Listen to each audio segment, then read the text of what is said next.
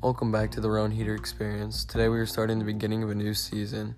It's going to be based off the ocean and some into more depth about coral bleaching. So I bet some of you may or may not have heard about coral bleaching, but it's gone pretty bad over the past few years. So let me tell you a little bit more information for those who have or haven't heard about this topic. For those that don't know what coral is, it's almost like an alien-looking plant and has several different shapes and sizes and several different colors. I bet like a few of you guys have probably gone to the ocean or at least seen pictures of coral, or you guys even have it as decoration in houses. It's not a plant though. It looks like a plant, but it's not.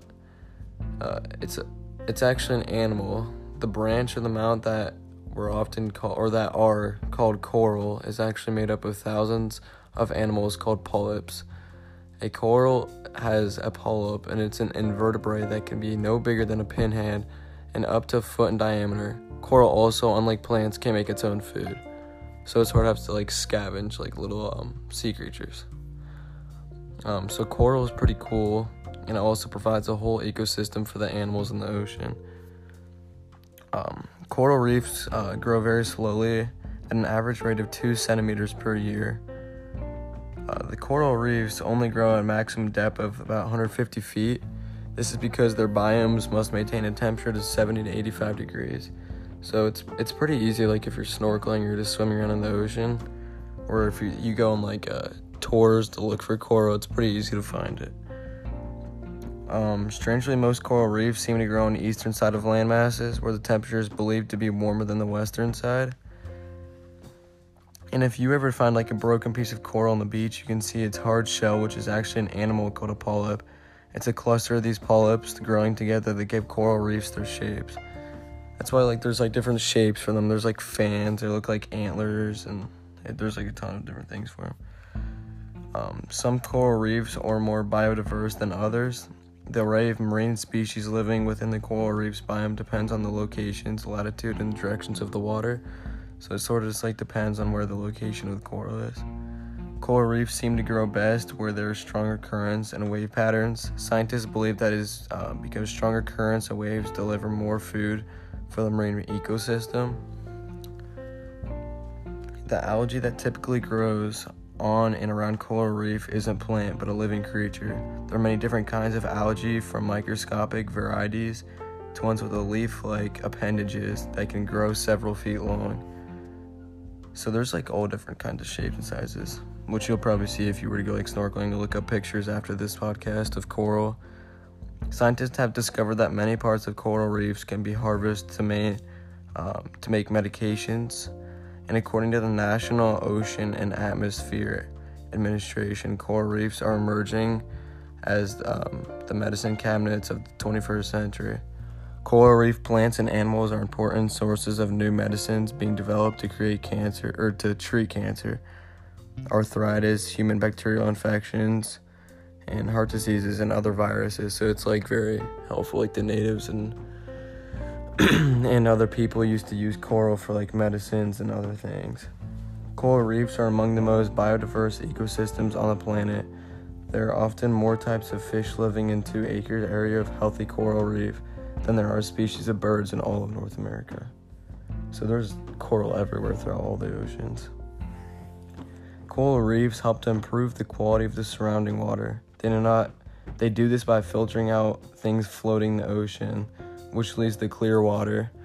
So if you go to the Caribbean, you'll see a lot more coral, which is making the water more clear because it's filtering it out constantly and making it more pure and clear. So there's not as much floating bacteria and debris in the ocean.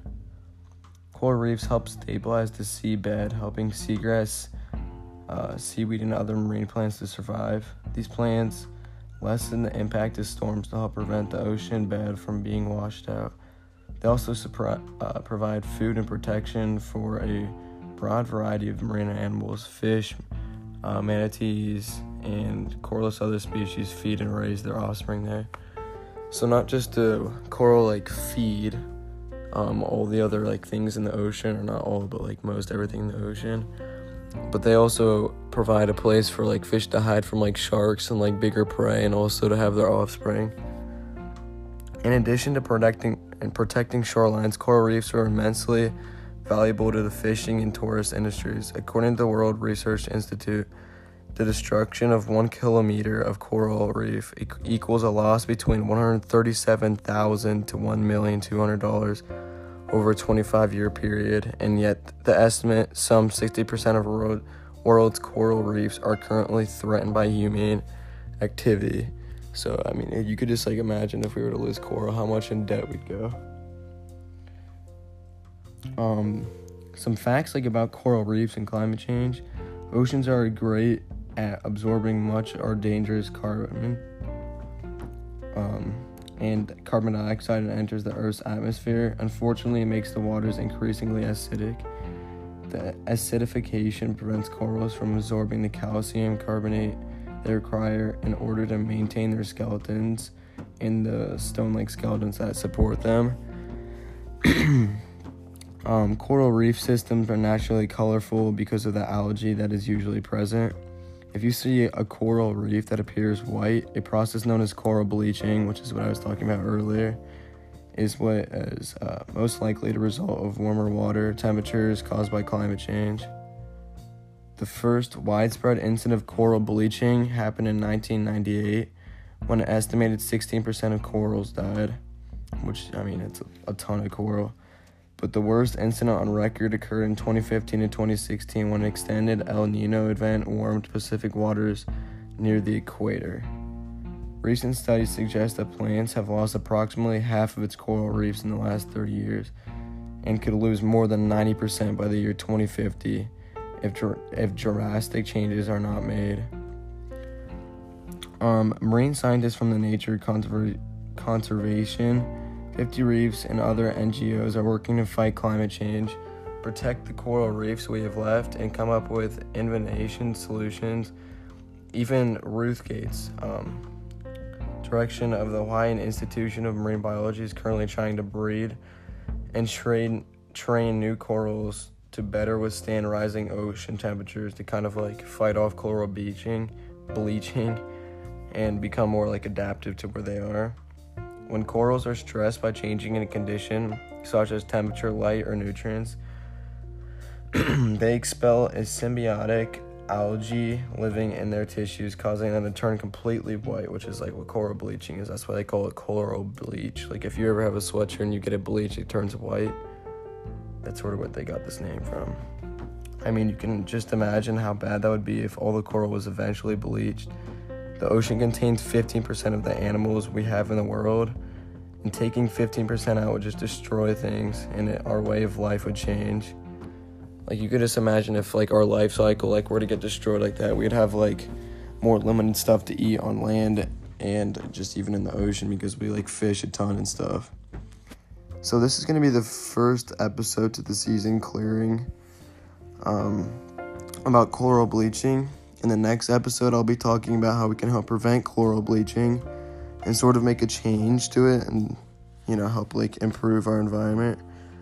Also, in the next episode, I will be talking about if we don't make a change soon, what will eventually happen to our world, which I kind of touched to a little bit, but, like, I'm going to get more into depth about, like, if we didn't end up changing coral bleaching in the future, like, what would eventually happen. So make sure to share this broadcast with your friends and family. Make sure to come drop in and listen to the next one. Have a good one.